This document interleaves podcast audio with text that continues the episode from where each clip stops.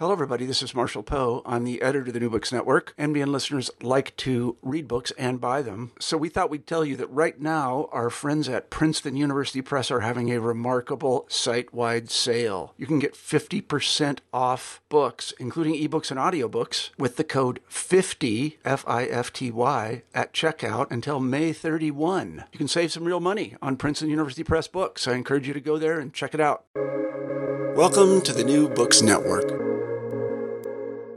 Hello, welcome to the New Books Network. I'm your host, Ari Barbalat.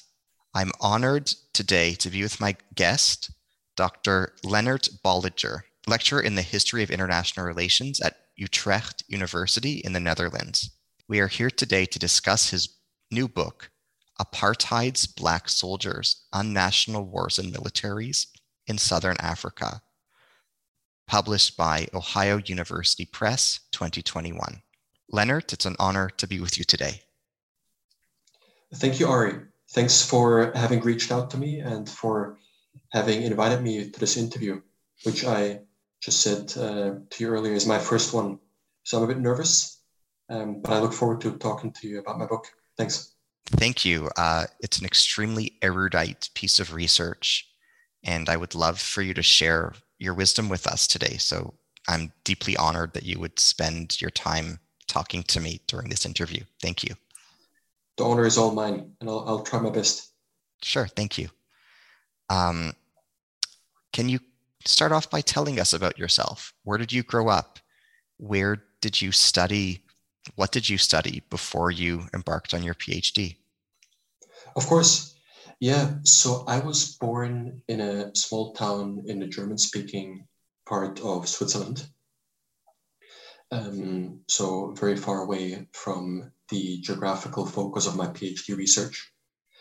And my educational background is quite eclectic because I had originally wanted to study history and philosophy, but decided against it and studied sociology and economics first in Geneva. And I did a year as an exchange student at UCLA in the US. And then I did a master's in an interdisciplinary department at Oxford. That was a master's in development studies. And that's where I kind of rediscovered my interest in history.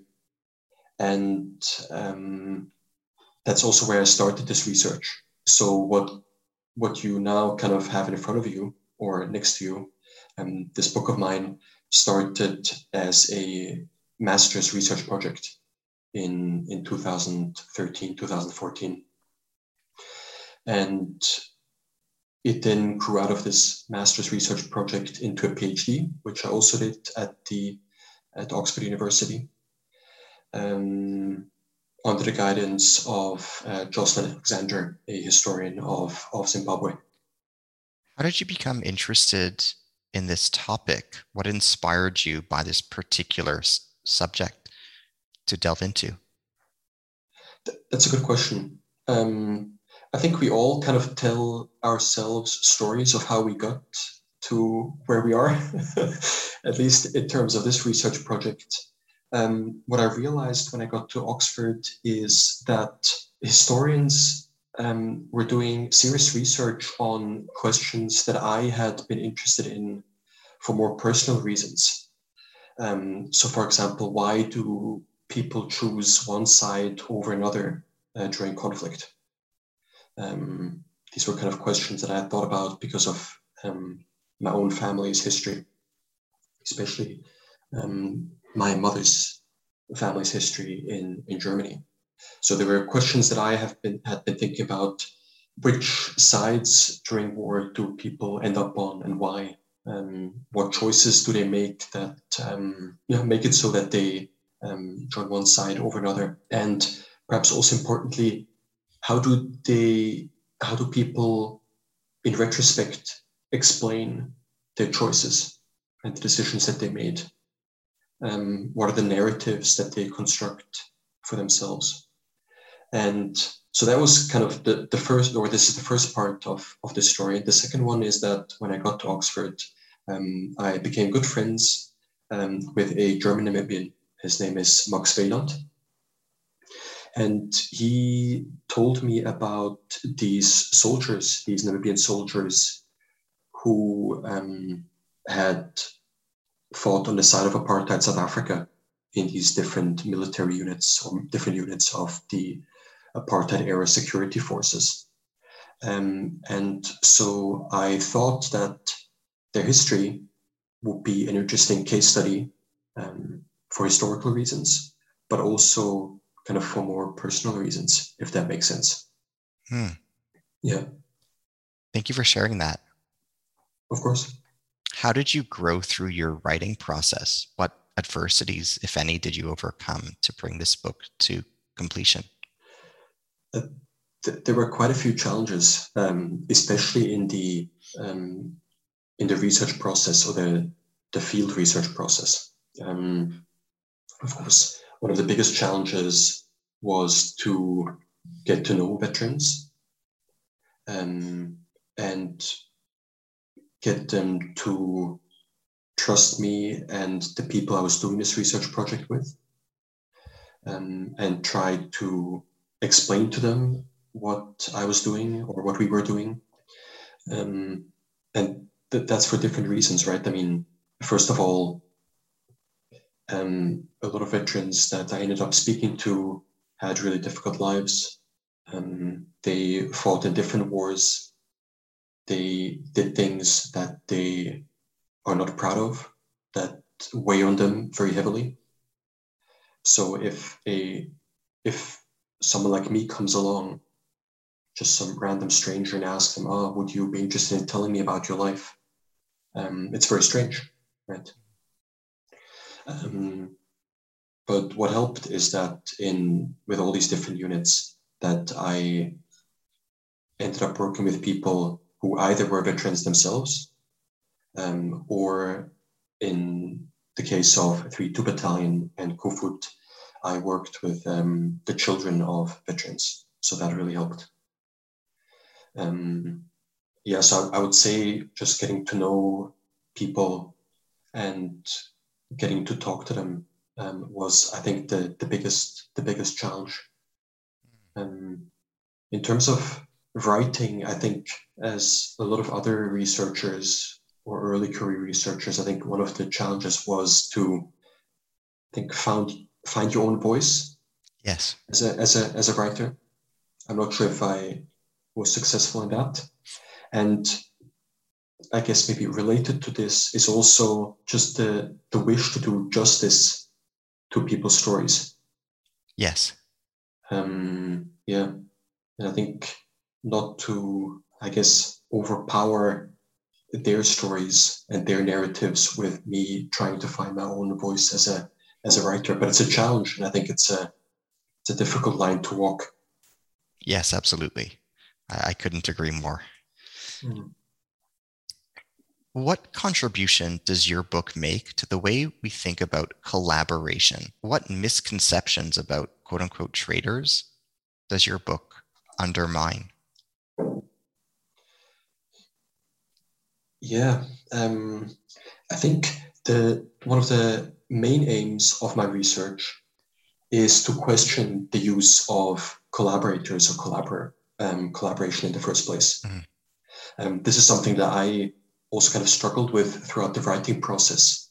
So I started off by using collaborators and collaboration in quotation marks, especially because it's such a loaded and pejorative term.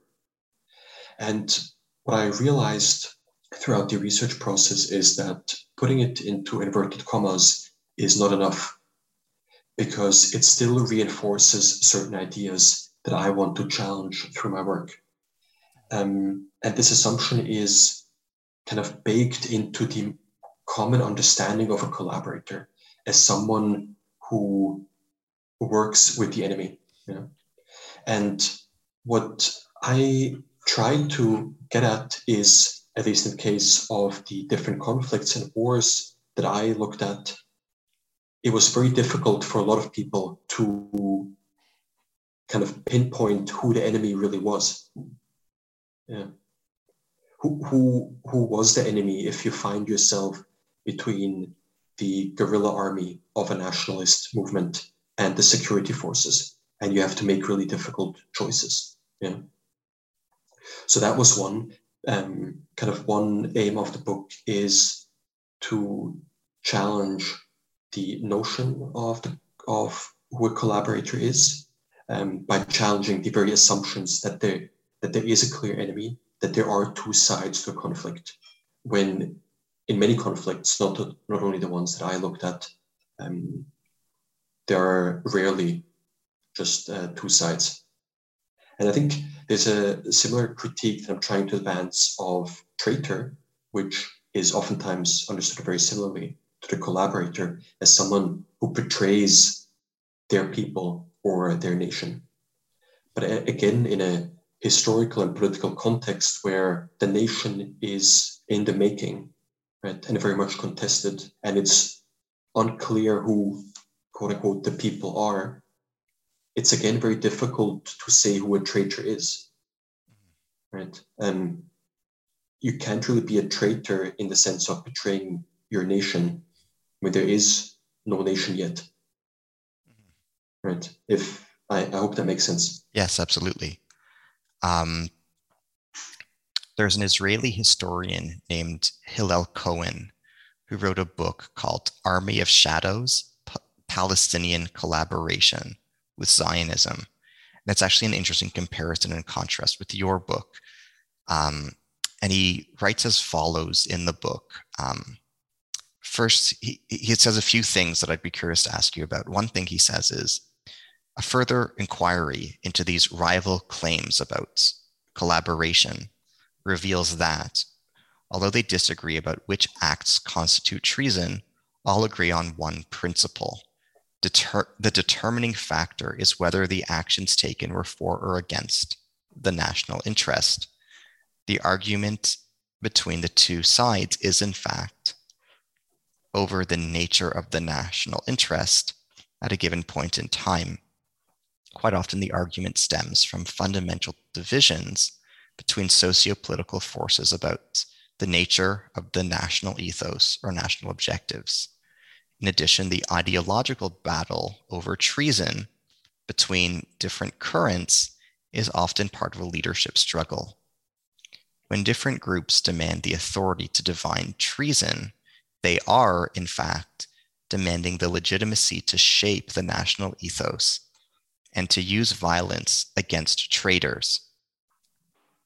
He also says something which I thought I'd bring up, where he says, as follows: accusations of treason against public figures and popular debates about who is a traitor are recurrent in a wide range of societies, particularly during periods of political tension and national struggle. The very existence of a debate shows that there is no unequivocal definition of treason, no universal test to distinguish between patriots and traitors. Treason is ultimately a social construct. Definitions vary with circumstances. It depends on who does the defining, how they analyze the situation, and what their values are. The evasiveness of the concept of treason and its socially constructed value is amply demonstrated by a long list of political biographies with the phrase traitor or patriot in their titles.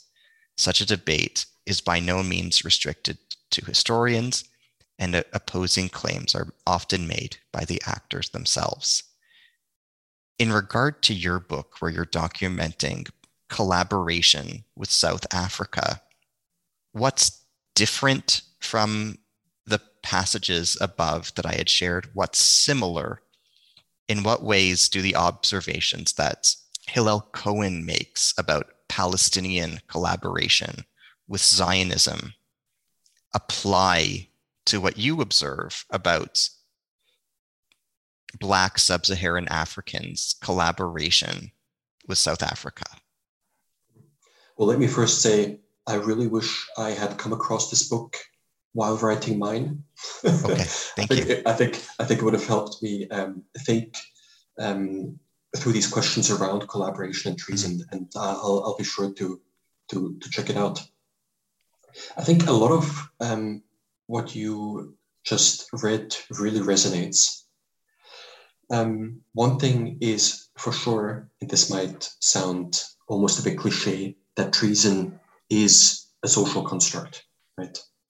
And I think that's one of the reasons why I try to avoid the use of treason as much as possible, the same as with collaboration, and rather look at how different actors, whether it's the veterans who I spoke to or their former enemies, how they understand and debate treason, because it gives you a lot of insight into, for example, who should belong to the nation, who fought for the nation, who should be considered a patriot. And these are not just questions that are interesting for historians, right? And not only questions about labels, but as I also discuss in the book, one of the things that is at stake with these debates and these labels are all kinds of government recognition and government benefits. Yeah. If you are considered a patriot, it might come with a veteran's pension. Yeah. If you are considered a traitor, well, you are a social outcast. Yeah. And in the case of my research, there is a lot of debates among veterans from all different sides around betrayal and collaboration. Yeah. For example, within the dominant nationalist movement, SWAPO, there are many former members who accuse leaders of SWAPO, former and current, of treason and betrayal because they were imprisoned as alleged spies. So they were accused of spying for the apartheid regime. They were imprisoned. Oftentimes they were tortured. They were put in dungeons in southern Angola. And so people have accused SWAPO leaders of having betrayed them and the Namibian nation, yeah, and kind of tried to contest SWAPO's claim of representing the Namibian nation, asking them, if you truly are representing the Namibian nation, how could you torture us? How could you imprison us? How could you betray us? Yeah. So I think what's really important for historians is to really question these terms of collaboration and treason and really look at the debates around these terms, whether it's in Namibia or Israel. Along these lines, Hillel Cohen also writes as follows. He writes, "Personally, I do not see so-called treason as wrong by definition. Sometimes an act defined by one's compatriots is the right thing to do. It depends, among other things, on whom one betrays and the consequences of the betrayal." In light of your study, do you agree with this perspective? Why or why not? It's difficult. So I guess I share a certain apprehension of calling other people traitors, also in large part because of the research that I've done and the questions I've kind of tried to grapple with, especially in cases, and I think we might talk about this in a bit, in cases where people made really difficult choices, for example, choices when it comes to joining South Africa's security forces. Yeah. For example, I spoke to one person whose sister was killed by guerrillas of the nationalist movement. Yeah. And he joined the security forces to seek revenge for his sister's murder. There are a lot of Namibians who would say that he betrayed the nationalist cause, or he betrayed the Namibian nation. But I think it's difficult to just call them a traitor or kind of put that stamp or pejorative label on them when you look at their history or their story and the difficult choices that they made.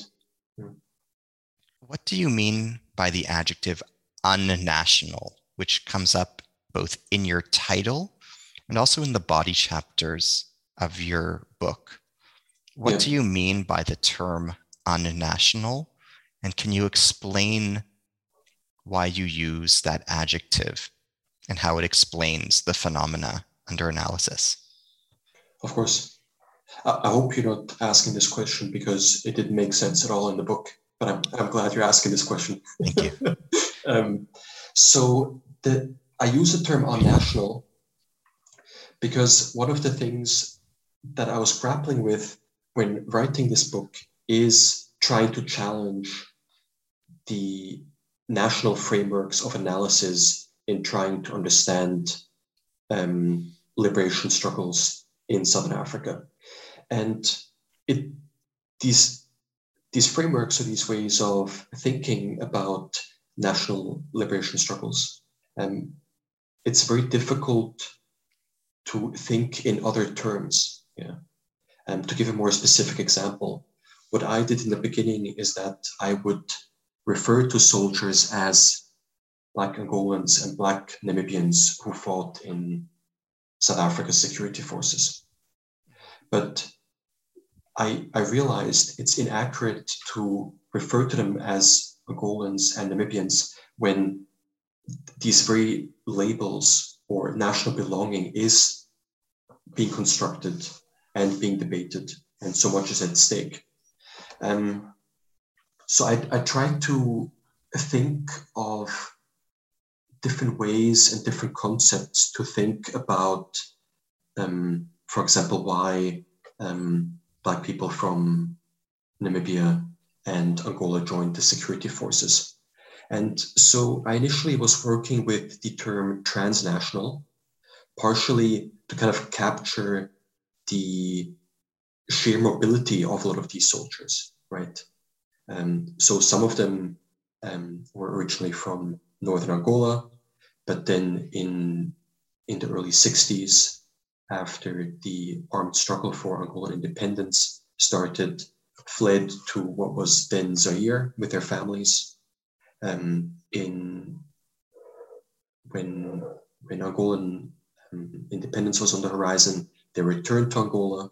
They eventually ended up in Namibia. Some of them ended up in South Africa. So what I tried to get at is that when we looked at these soldiers' mobility across all these borders, again, the national framework does not make sense.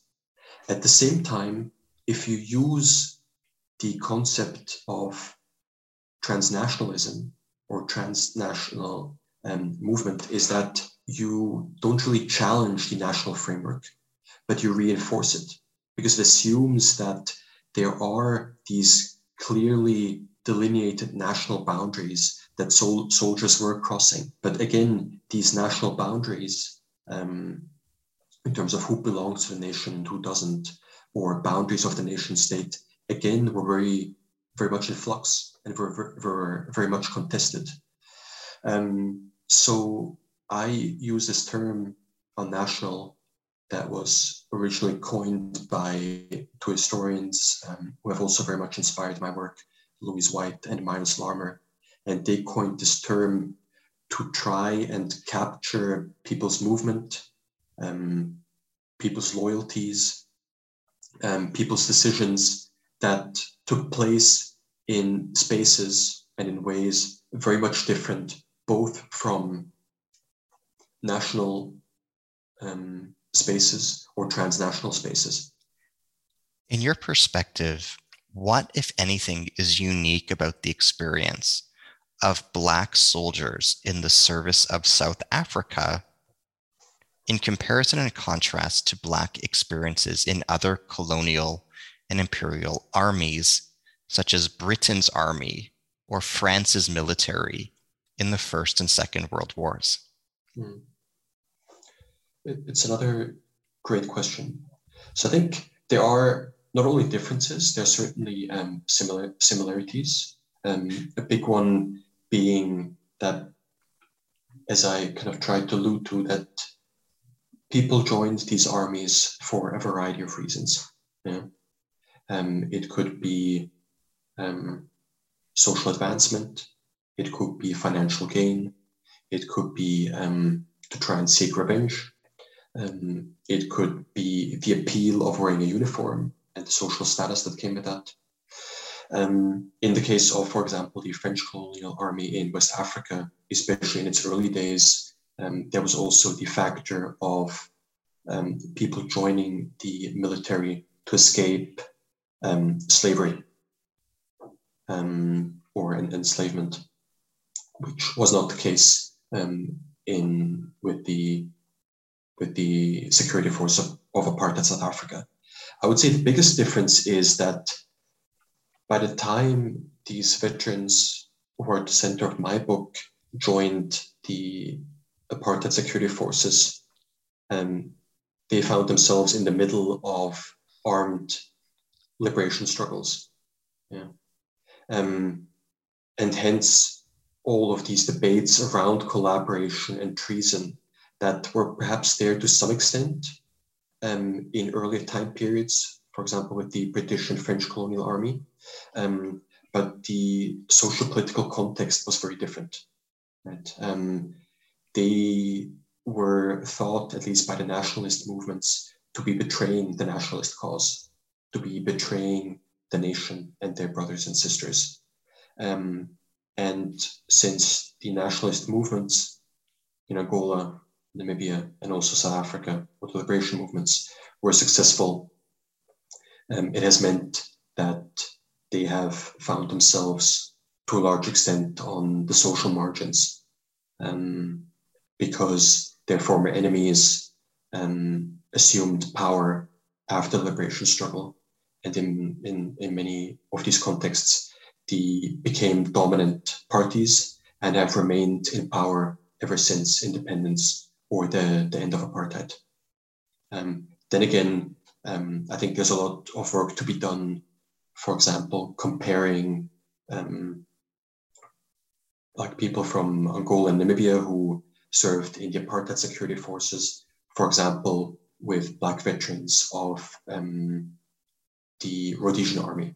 Yeah. And there's fantastic work being done, for example, by a good friend and colleague of mine, Mark Howard, who has looked at Black veterans of the Rhodesian army. What motivated Black recruits to join South African paramilitary units? What were the various reasons that they participated? Mm. Yeah, as I said, there were a number of reasons. I think every individual probably had a mix of different reasons for joining. Some of them unique, some of them were shared by others. In kind of existing literature that I respond to, one important factor that's highlighted are economic reasons. Yeah. We're talking here mostly about earning a salary, yeah, oftentimes a very decent salary, especially when comparing it to salaries in other forms of labor, and of course trying to escape poverty. Yeah. By the mid 1970s, when South Africa started to recruit Black people, primarily in northern Namibia, the economy of northern Namibia had been absolutely ravaged. Yeah. So the previous literature that I build on and respond to have absolutely rightly highlighted economic reasons for why Black people voluntarily joined the apartheid security forces. At the same time, I tried to complicate this rather one-sided portrayal by highlighting the three other factors that repeatedly came up in the interviews. The first one was the role of so-called traditional leaders. What I refer to here is that a lot of soldiers said to me that they joined because their local leader, a chief or a headman, many of them who were backed by the apartheid regime, that they told them that they had to join. And of course, there's a longer history to that, in the sense that in South Africa and Namibia, for a very long time, traditional leaders were absolutely central to the recruitment of migrant laborers,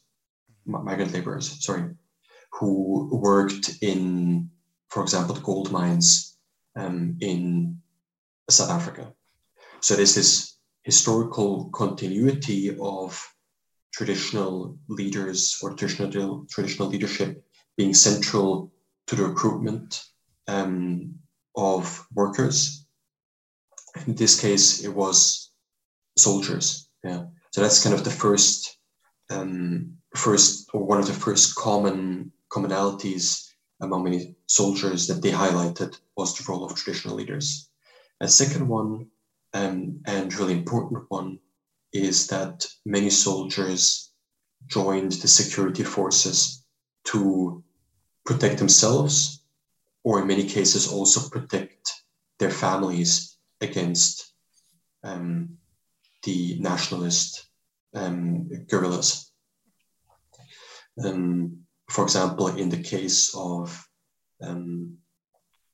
northwestern Namibia, a region still called by its apartheid era name of Kaukoland, many veterans from there told me that when the nationalist fighters of SWAPO arrived and started to assassinate traditional leaders because they were siding with the apartheid regime, and when they started to abduct oftentimes also children to join the guerrilla army, that's when they joined the apartheid security forces.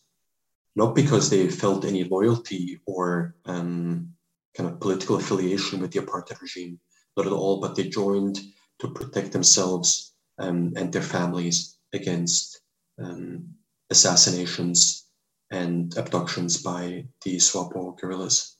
So that's the second factor that often came up in the interviews. And the third one was also the role of apartheid propaganda. I think it played less of a role, but the South African security forces and the apartheid regime very consciously exploited experiences of abductions and assassinations to portray the nationalist movement of SWAPO as a foreign force, as a force that was not liberating the Namibian people, as it said it was, but one that was killing innocent people, abducting innocent people. And especially in areas of Namibia where SWAPO struggled to find a foothold, the South African regime exploited these violent experiences with SWAPO and its guerrilla fighters. It exploited that very much. Yeah. It did so with considerable success. How was discipline enforced in the various units and forces that Blacks served in? How were they treated when they were punished? Yeah. So violence was enforced differently both across time and across different units. One way that discipline was enforced, for example, in the Namibian arm of the South African Defense Force, the Southwest African Territory Force, discipline was enforced in the perhaps more traditional way that is still done in a lot of armies, which is through physical drill, having to run, having to carry sandbags, marching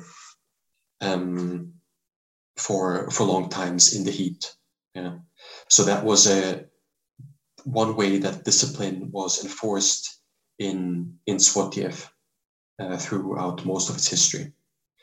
In Koevoet, which was a paramilitary force of the Namibian police, of the Southwest African police, discipline was enforced in a very different way and oftentimes in a very brutal way through physical assault. Yeah. It seems, at least from the interviews that I conducted, that white officers in Koevoet took a very different approach in the sense that they felt marches or carrying sandbags took too long, was not efficient enough, and instead enforced discipline through beatings, kicking their soldiers if they did not follow orders. And then in the 3-2 Battalion, again, it was very different, and I would say is the not only I would say, but I think is objectively the most extreme case, especially in the early days where discipline was enforced, for example, through executions. Yeah. So in the early days of 3-2 Battalion, if Black members of the unit retreated during battle or disobeyed orders, they were executed in the bush. In some cases, they were also executed if they somehow made it back to the base, and they would be taken out from the base and be executed there. That practice was abolished in the late 1970s, even though some people told me that it went on for a few more years. But after that, the common way of enforcing discipline among Black soldiers, that is, was through the use of a leather whip called sjambok. The cruel thing about this was also that it was always Black officers who sjamboked or whipped Black soldiers. Yeah. So the white leadership of the unit felt that it had to discipline among Black soldiers had to be enforced by Black officers. And again, there was this idea that kind of the most expedient way, as one white officer told me, the most expedient way to discipline Black soldiers was with the use of the whip, a deeply racist practice that one also sees in a lot of other colonial armies, for example, the British colonial army. Wow. So this was not unique to South Africa. Wow. How did Namibian guerrilla movements' mistreatment of civilians and alienation of disaffected tribes sow the seeds of collaboration with South Africa? Yeah, another great and also really tricky question. Especially if one tries to avoid kind of moral equivalence between apartheid South Africa's security forces and the liberation movement.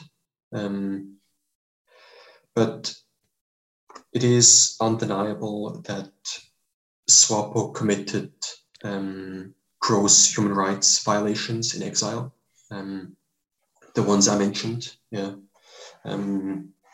In the 1980s in particular, when SWAPO was in exile in Angola and had been suffering major military setbacks, and there were spies among its ranks, it responded by imprisoning thousands of its members. Yeah.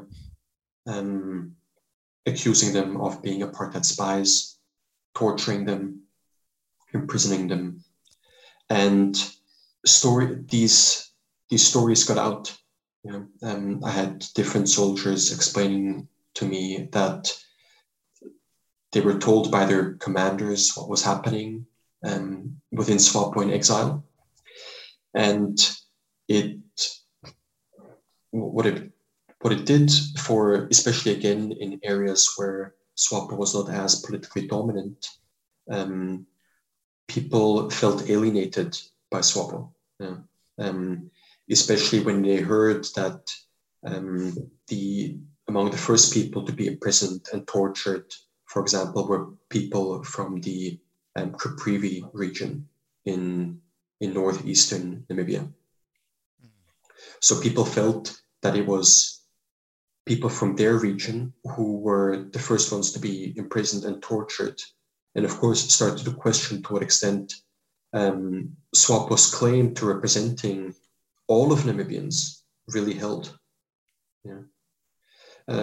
So that really damaged SWAPO's reputation. That's a bit of an understatement, but that was a huge factor.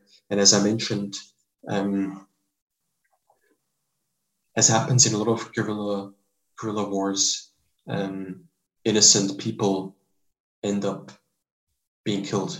When I say end up being killed, I don't mean it as an excuse, either for the apartheid security forces or the SWAPO guerrillas, but quite a few people who I spoke to, such as the man who lost his older sister, because she was killed by SWAPO guerrillas who accused her of also collaborating with the security forces.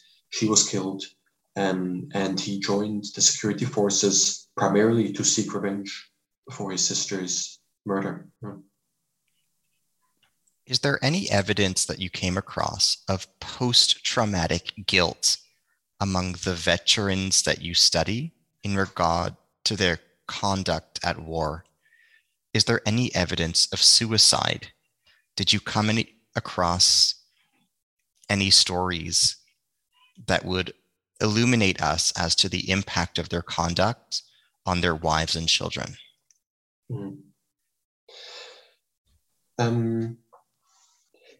It's difficult to say. I think what is very clear is that as veterans in many other cases, that a lot of the veterans that I spoke to struggle with mental health issues. Many of them, I think, have tried to or have turned to alcohol to deal with guilt, with PTSD. Others have turned to religion. Yeah. Some of them have become pastors. Mm. In different churches. But when you ask me more specifically about guilt, I think I would say there are a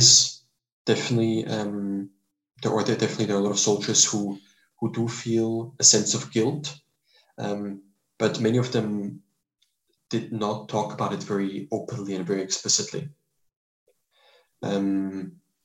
Except for a handful of soldiers. One that kind of sticks out in my mind the most was one veteran who shared one story where he said that they were manning a roadblock, and a car was approaching the roadblock and did not stop despite the soldiers kind of waving at them and trying to get them to stop. And he said they opened fire on the car. And I think killed 2 or 3 people in the car, and they were not guerrillas. There were no weapons, there were no explosives, and he told me that he has felt very guilty about this. And of course, unfortunately, these incidents are very common. So there must be many more like him. But as I said, many soldiers were very open with me, but not when it came to feelings of guilt. About suicide, a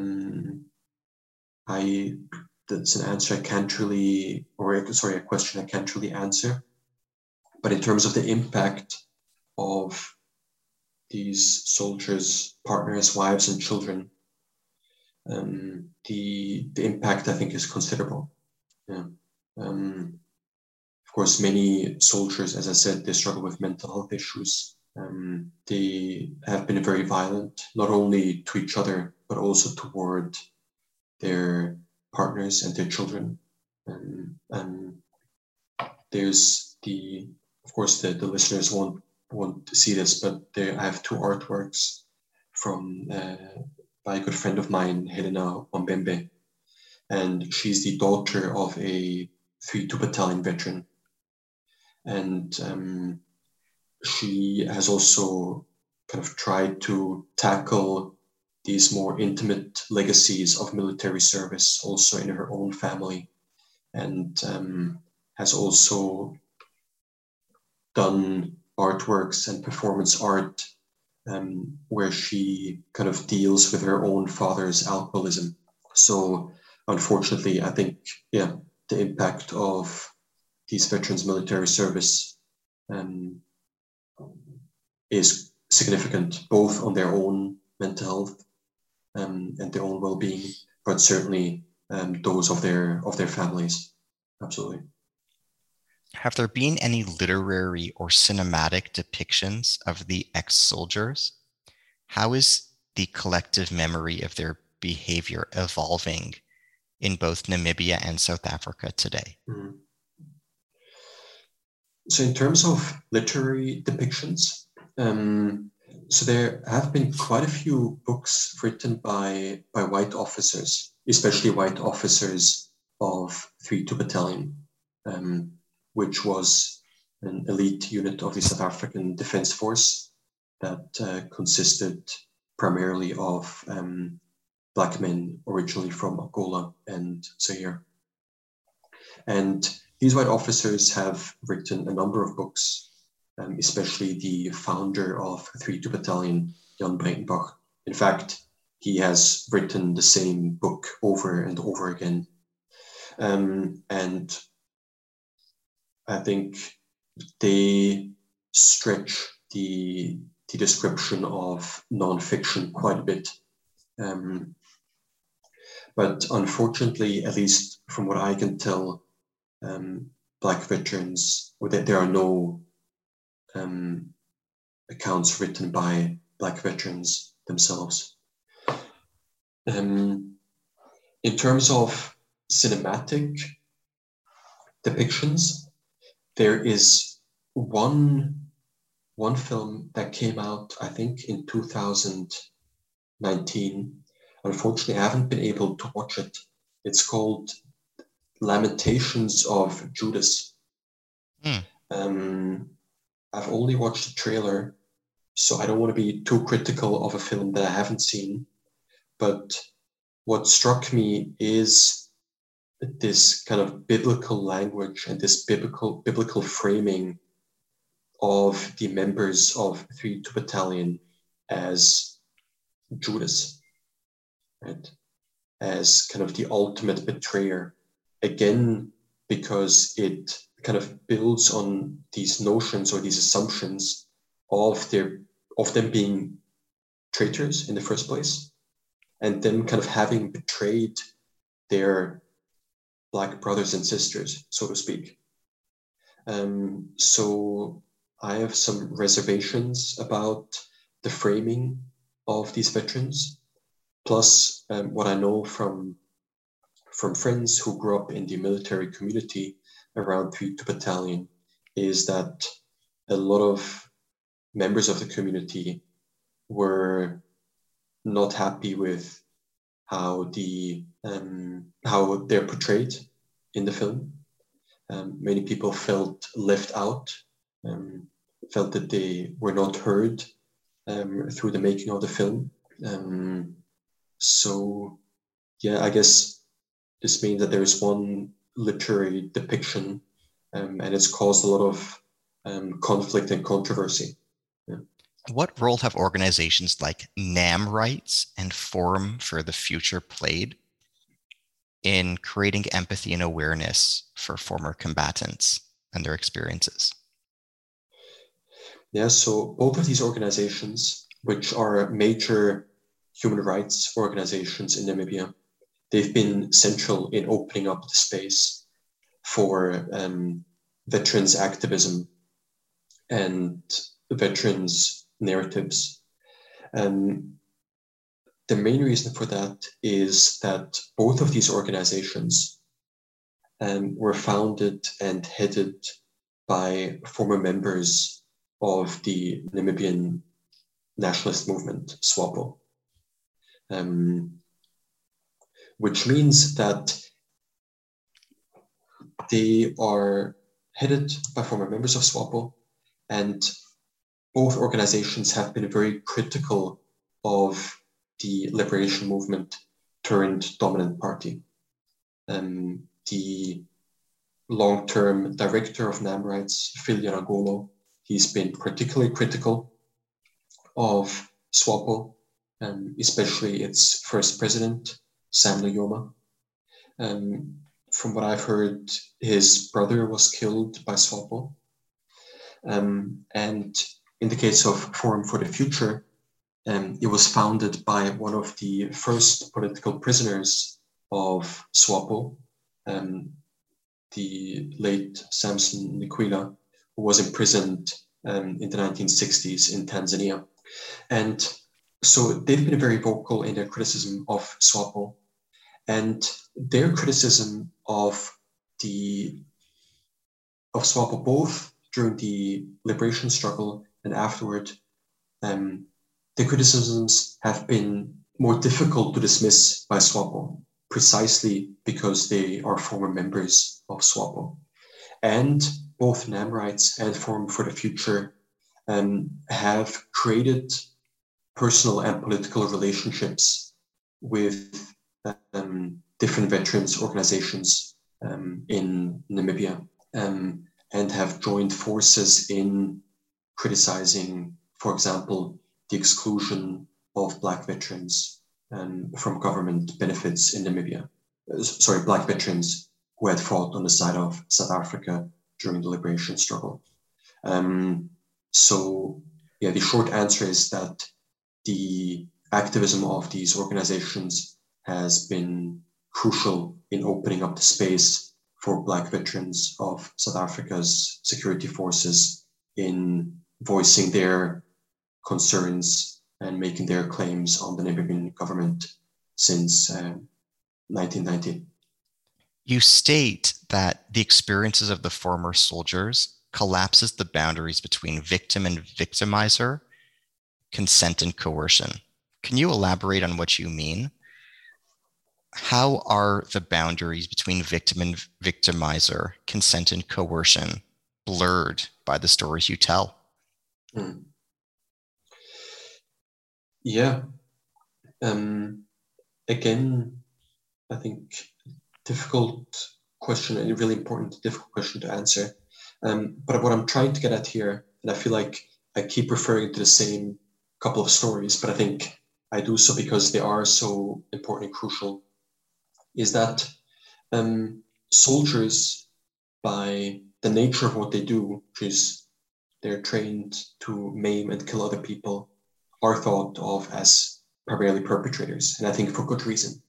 But what I'm trying to also get at in the book is that before these men became soldiers, they were something else, right? They were civilians, they were schoolboys, and as schoolboys or as civilians or as children, they, for example, saw loved ones being killed by the nationalist guerrillas, by SWAPO.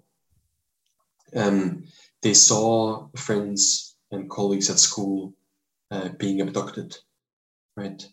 So in that sense, they were victims of guerrilla violence, yeah. In some cases directly, in some cases indirectly. And hence, it's very difficult to just describe them as purely either perpetrators or victims. And hence, I think their experiences very much collapse these categories. And again, with the second kind of argument, that it collapses the boundaries between consent and coercion, is that it's very difficult to kind of pinpoint whether these soldiers voluntarily joined South Africa's security forces, right? Because if you are trying to seek revenge for your sister's murder or your brother's abduction, and you are trying to survive and perhaps feed your family, feed your parents, because you're finding yourself in economically very difficult situation, I wouldn't say that's voluntarily joining the army. Yeah. But there is kind of this mix of coercion and consent. In your perspective, what does your book teach us about memory? You point out, in response to your questions, those you were in dialogue with said that they did not think or feel anything, or that they just followed orders. At the same time, you also point out that the people you interviewed communicated a deep sense of fatalism, of having been swept up by forces beyond their control. And they also reflect on the war's chaos and confusion, which seems to escape comprehension. In your perspective, what does your book teach us about memory and the limits of memory? Well, to be very honest, I think my book could say a lot more about memory, or I could have written a lot more about memory than I did in the book. But in this passage, what I was trying to get at, I think, is something that anyone working with oral history sources is struggling with, is to what extent are the interviews kind of quote-unquote factual account of what happened, and to what extent are their accounts, or to what extent have the accounts been shaped and influenced was by what has happened since. And in the cases of many veterans, when I asked them why they originally joined this or that unit of 3-2 Battalion, some people did find it difficult to answer. Yeah. And I think that is partly because there were so many factors influencing their decision. Yeah. For example, in the case of 3-2 Battalion, many of these soldiers were originally members of an Angolan liberation movement that in late 1975 and early 1976, as the Angolan War of Independence turned into civil war, their movement collapsed very rapidly, and they essentially became refugees. They were seeking refuge and safety by joining the SADF. So they found themselves in the middle of an escalating civil war. Right? Many of them were away from family and friends, and they were just trying to survive. And so how, let's say, 40, 50 years later, how do you possibly try and answer this question? Why did you choose South Africa's security forces? At the same time, their answers, of course, have been shaped by what has happened since, which in the case of many veterans is that they have found themselves, particularly in the case of Namibia and South Africa, they found themselves socially and geographically at the margins of society. Some feel regret. Many of them feel like they have not been adequately compensated or recognized for their wartime sacrifices, which I think has also affected their memory of the past and why they did what when. And one veteran kind of put this in a way that I was also, kind of heartbreaking when I asked him why he joined the South African security force in Angola in 1975. He said he just joined and just now ended up in South Africa. Yeah. Sorry, I'm kind of rambling now, but yeah. I think it was very difficult for them to give a very specific answer, both because of what happened at the time and what has happened to them since, which of course means that you have to be very careful when kind of analyzing their accounts of the past. Can you comment on the origins of Koevoet? Additionally, can you comment on why Prime Minister de Klerk decided to disband Koevoet? Can you comment on the origins of Koevoet and the disbanding of Koevoet? Why was Koevoet created, and why did President de Klerk decide to bring it to an end? Yeah, of course.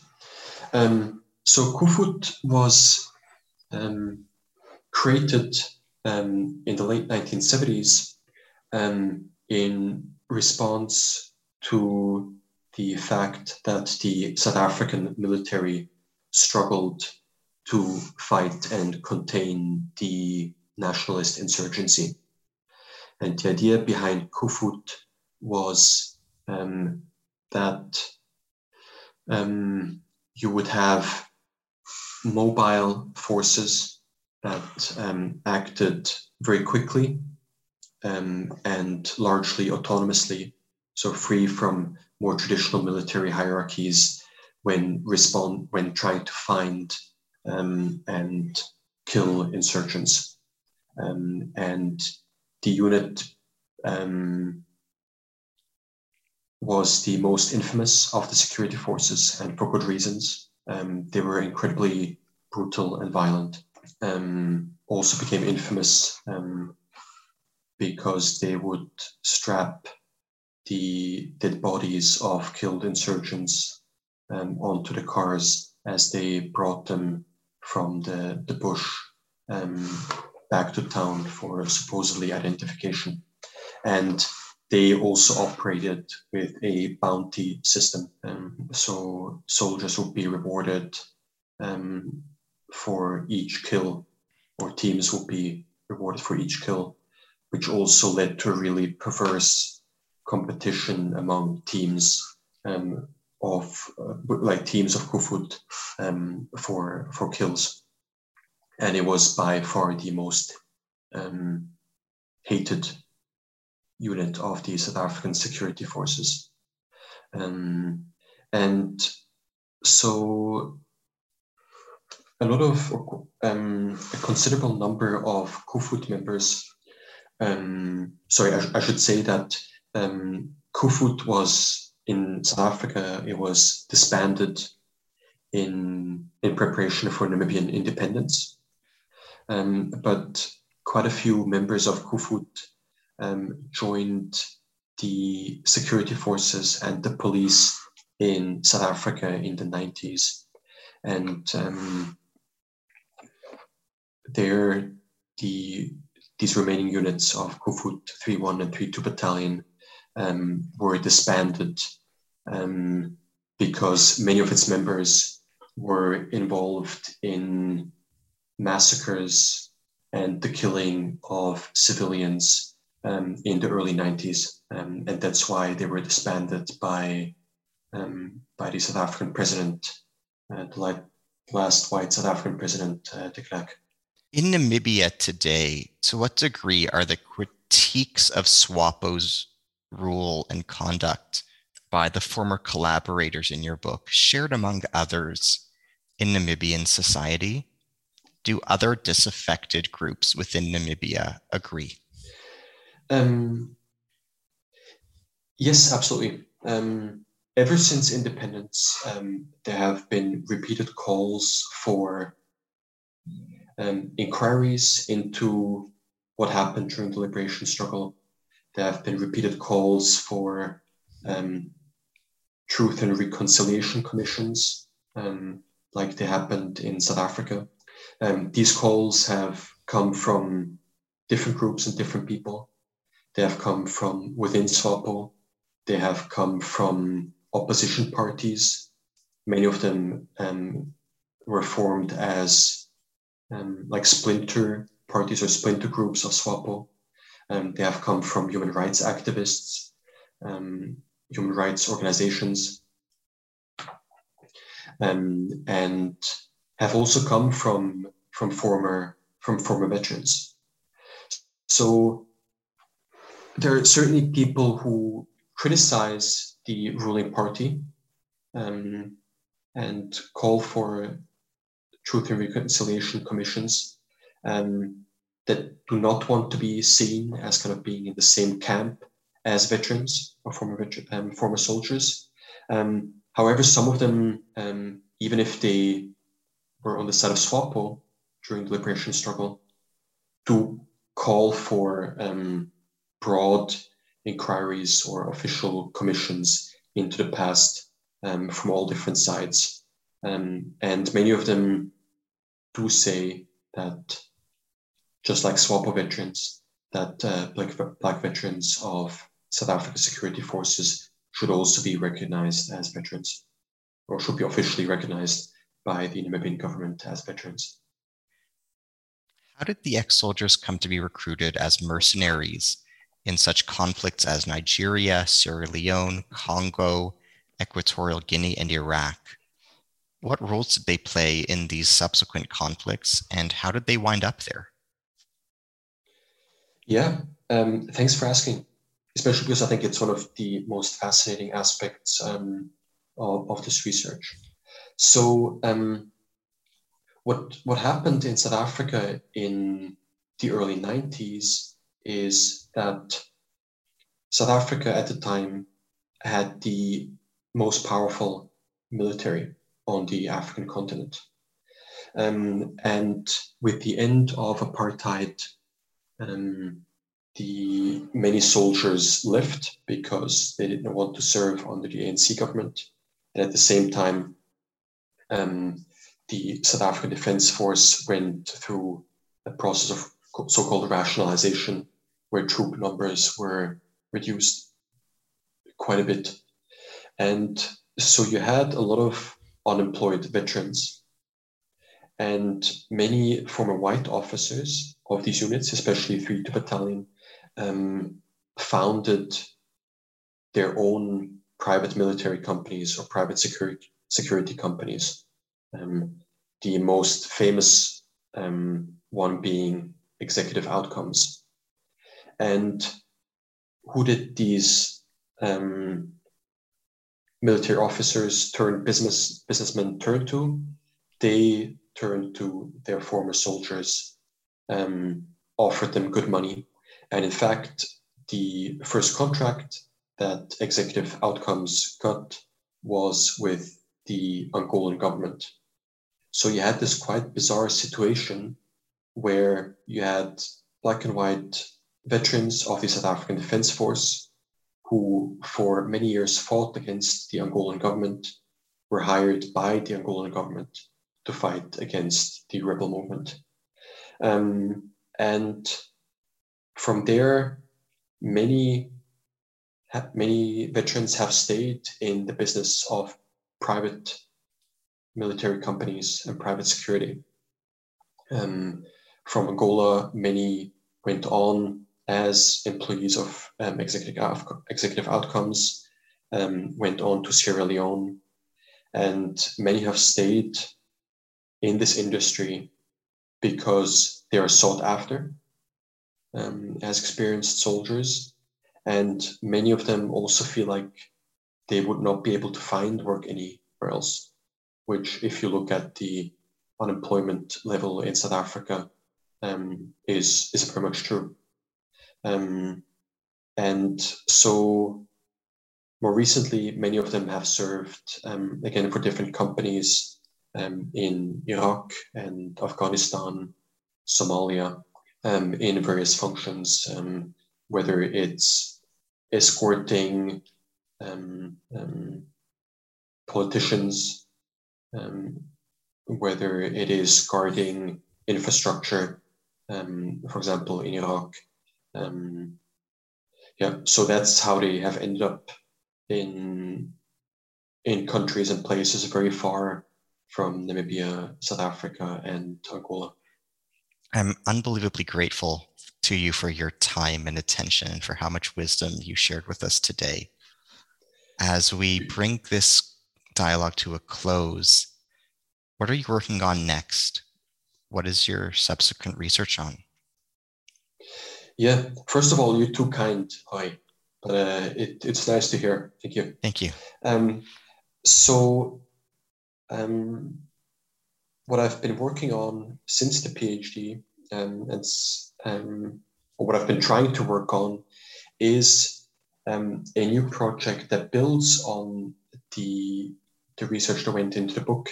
And a colleague and friend of mine, Dino Estevão, and I have been looking at the history of a military community that formed around one of these units, 3-2 Battalion, which is the unit that consisted primarily of black soldiers from Angola. And what is particular about that unit is that over time, you had several thousand women and children who lived close to the base of 3-2 Battalion in northern Namibia. And this community was deeply integrated with the military unit.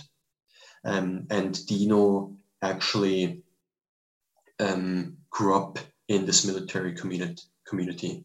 So his story, if I may, is also quite a remarkable one, and quite a cruel one also, because he is originally from southern Angola. And when he was 9 years old, his village was attacked by 3-2 Battalion of the South African Defence Force. He was injured. He was shot in both knees, and he was about to be shot by a soldier.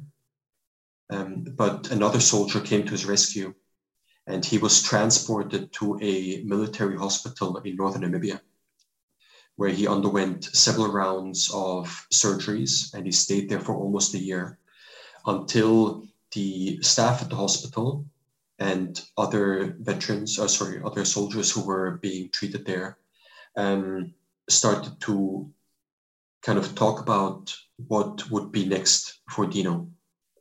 There was the idea of sending him back to his family in his hometown, but some people said that it was too dangerous because of the ongoing civil war. They said that he had only been lucky to survive this far. So it was decided, because he was a black boy from southern Angola, that he would be sent out of all places to the military base of 3-2 Battalion, where he was adopted by a soldier and his family. And he grew up essentially thinking that he was an orphan. And it was only in the early 90s that he reconnected with his family in southern Angola. So he and I have been working on looking at the history of the military community that formed around 3-2 Battalion. Of course, it hasn't been easy because with the pandemic, but yeah, this is what I've been working on together with Dino. Amazing. I wish you only the best of luck with your subsequent project. And thank you. I would like to convey my utmost appreciation for everything that went into this remarkable and erudite book on Apartheid's Black Soldiers. It's a tremendous academic, intellectual contribution, and it contributes to so many different popular and academic theoretical debates. And I just wanted to applaud you on completing such a marvelous book, and wish you the best of luck in all your future academic endeavors. Thank you so much for your questions, for the invitation, for your very kind words about my book. To the listeners, I just want to say, I think I try my best to do justice to my own work. Absolutely. I think I might be a bit of better writer than a speaker. But yeah, thanks again, Ari, for this conversation. I really appreciate it. Also, all the best to you. Thank you. Take care. Thank you. Happy holidays. Thank you. And let me know when the interview is out. Thank you. Absolutely. Thank you. All right. Take care. Thank you.